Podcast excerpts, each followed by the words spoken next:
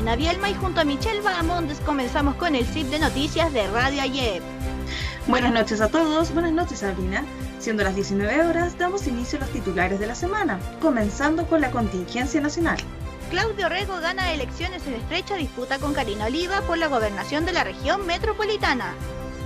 Su inspectora de la P D I muere tras ser atacada con arma de fuego en medio de un procedimiento en La Pintana. Activan brazaletes para víctimas de V I P, víctimas de violencia intrafamiliar. Un hombre de nacionalidad ecuatoriana de cuarenta y un años falleció en la zona fronteriza chileno-boliviana tras intentar ingresar a Chile. En política exterior, O E A no encuentra irregularidades en las elecciones presidenciales de Perú dos mil veintiuno.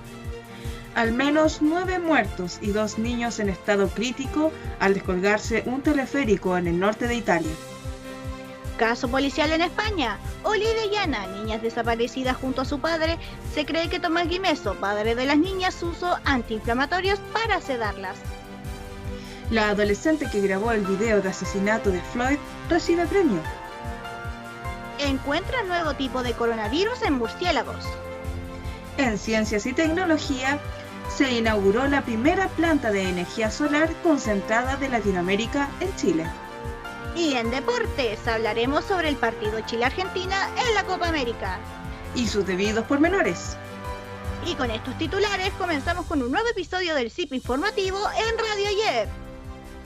Muy bien, y volviendo a nuestro primer titular, tenemos el triunfo de Claudio Orrego en las elecciones pasadas por la gobernación metropolitana. Comentamos, el aspirante de la A D C consiguió revertir la inclinación preliminar y los pronósticos para quedarse con el puesto de gobernador de la región metropolitana. Así es, y Claudio Orrego celebró su triunfo la noche del domingo, y en lo que fue una gran batalla contra la candidata Karina Oliva, siendo que Karina Oliva contaba con treinta y tres comunas y Claudio Orrego solo contaba con veintidós, y aún así ganó. Las vueltas de la vida, ¿no? Sí, puede ser, pero tenemos que considerar que la, el porcentaje de personas que fueron a votar fue muy bajo, y esto debido a que se, se redujo una tremenda papeleta llena de candidatos que representaban muchos sectores sociales y de todo tipo a solo dos candidatos de derecha e izquierda, que es contra los que el pueblo estuvo durante todo el dos mil diecinueve peleando. Entonces ya esto es otro grito, es otro grito muy grande desde la ciudadanía que nos dice que ni izquierda ni derecha nos representa. ¿Y qué pasa? En estas votaciones nadie quiso votar porque no sentían que estaban sus candidatos. Sus candidatos, que eran muy similares a los grupos que crecieron en la constituyente, ya no estaban, ya no lo representaban, entonces no hubo votación. Y esto fue casi, yo creo que fue una pérdida de ambos partidos, porque demuestra que a la gente ya no les interesa ni siquiera ir a votar cuando se trata de estos grupos que ya son la minoría en el país. Así que por eso, sí. Yo creo que por eso bajó tanto el nivel, y las comunas más populares, donde se notó más el movimiento social, es en la que menos nivel de votación hubo. Así que yo creo que esto es como un castigo, un aviso y una señal de que, bueno, que se viene repitiendo desde varias elecciones atrás, todo lo que fueron los constituyentes, que ya fue como una patada al mundo político actual, que la gente no le interesa los partidos que ya todos conocemos, quieren cosas nuevas, caras nuevas, nuevos partidos. Así que esperemos que se den cuenta, se peguen el alcachofazo y vean que deberían empezar a cambiar el discurso. Pasamos Cierto, a lo siguiente. Toda la razón, hay que hacer cambios, pero ya si queremos un Chile nuevo y funcional. Estamos aburridos de las caras viejas. Por desgracia, en medio de estas votaciones debemos lamentar el asesinato de la funcionaria de P D I Valeria Vivanco, tras ser emboscada por delincuentes. Héctor Espinosa, director general de la Policía de Investigaciones, señaló que dos personas fueron detenidas en el marco del despliegue que se realiza para buscar a los responsables. Desde la Fiscalía Sur, en tanto, se informó que no se habían solicitado detenciones y que las personas que pasaron a declaración lo hicieron en calidad de testigos. Un acto condenable, pero que llama la atención, ya que, como comentaba hoy en la mañana la alcaldesa de La Pintana, en el lugar donde ocurrió el incidente se muestra un nivel de violencia contra funcionarios tanto de P D I y carabineros demasiado fuerte. Lo que más sorprende es la reacción de algunos vecinos, ya que muestran una actitud bastante inclemente contra los funcionarios. Y es que en estos sectores el rechazo es mayor, en especial después de las movilizaciones previas al estallido social, ya que hubo un nivel de represión bastante agresivo en muchas poblaciones. lo que fomenta esta oposición, provocando hoy en día la falta de empatía frente a actos que por su naturaleza debería ser por lo menos rechazados por quienes la presencian. Por desgracia, parece no causar mayor impresión en un sector de la población no menor. Trágicamente es así, ya que la agresividad genera violencia, y es en ese ámbito donde nos acompaña la siguiente noticia, ya que hoy se activaron las pulseras que serán entregadas a mujeres que sufren violencia intrafamiliar.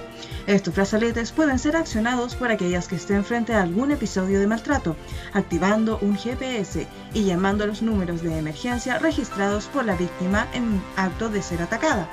Esto con el fin de evitar casos graves de agresión y posibles femicidios. Una muy buena noticia para quienes se ven en estos casos y necesitan mayor apoyo. Según comentarios de la alcaldesa de Providencia, la violencia a la mujer es un hecho lamentable que no discrimina ni comunas ni sectores sociales o económicos. Hay agresores de cuello y corbata y todos deben ser castigados o al menos detenidos. Esperemos que este sistema ayude a bajar las cifras de muertes que a la fecha van en treinta y cinco en lo que va de este año. Y ahora nos vamos a la frontera, donde un hombre ecuatoriano de cuarenta y un años falleció en la zona fronteriza chilena-boliviana, tras intentar ingresar a Chile por un paso no habilitado en pleno desierto de Atacama, informaron este martes fuentes policiales.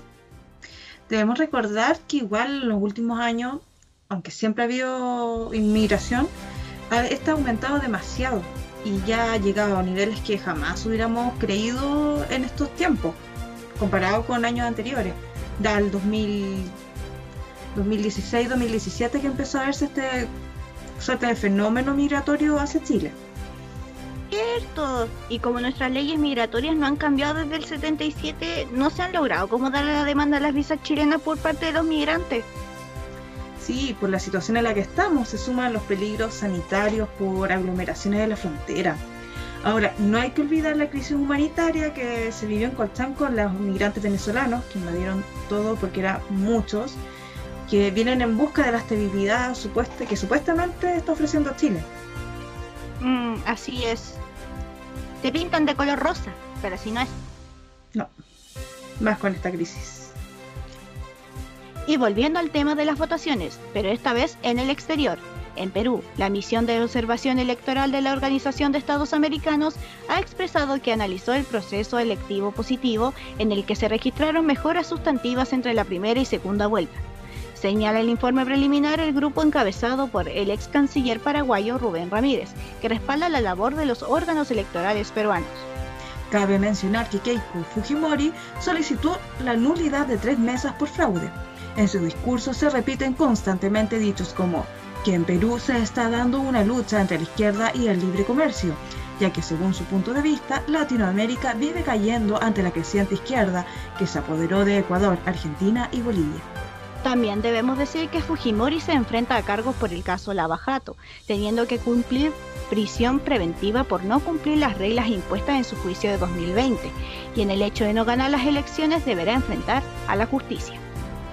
Ahora nos vamos a Italia, ya que al menos nueve personas han muerto y dos niños se encuentran en estado crítico, al desplomarse un teleférico en las inmediaciones de la localidad italiana de Stresa, en el norte del país y cerca de la frontera con Suiza, según han confirmado fuentes de servicios de emergencia a los medios italianos. Este teleférico ha sido considerado por el New York Times como uno de los lugares más hermosos del mundo.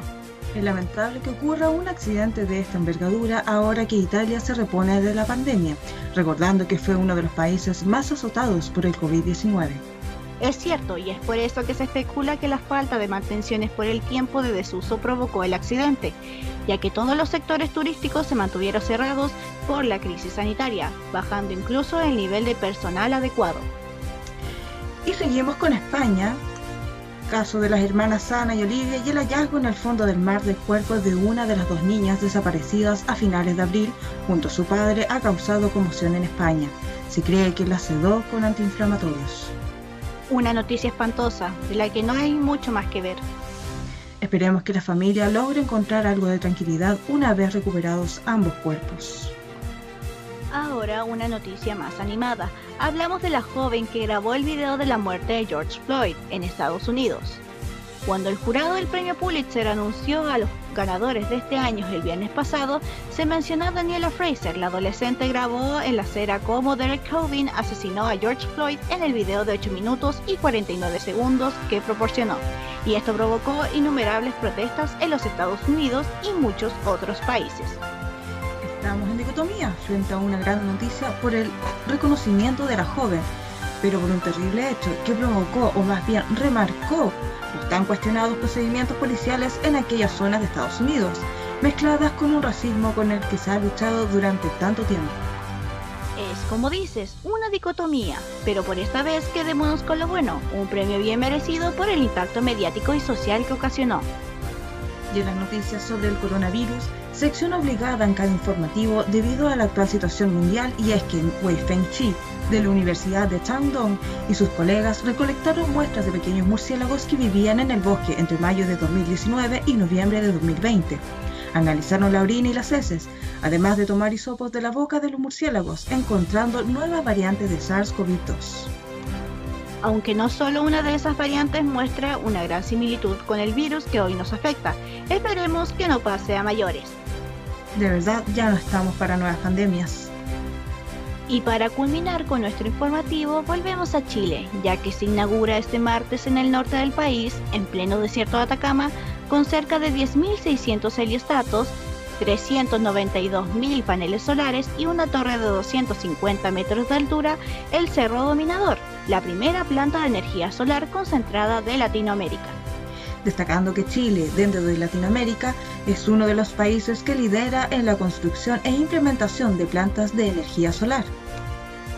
El proyecto contribuirá a evitar la emisión de seiscientas treinta mil toneladas anuales de dióxido de carbono, lo que equivale a la circulación de ciento treinta y cinco mil vehículos al año.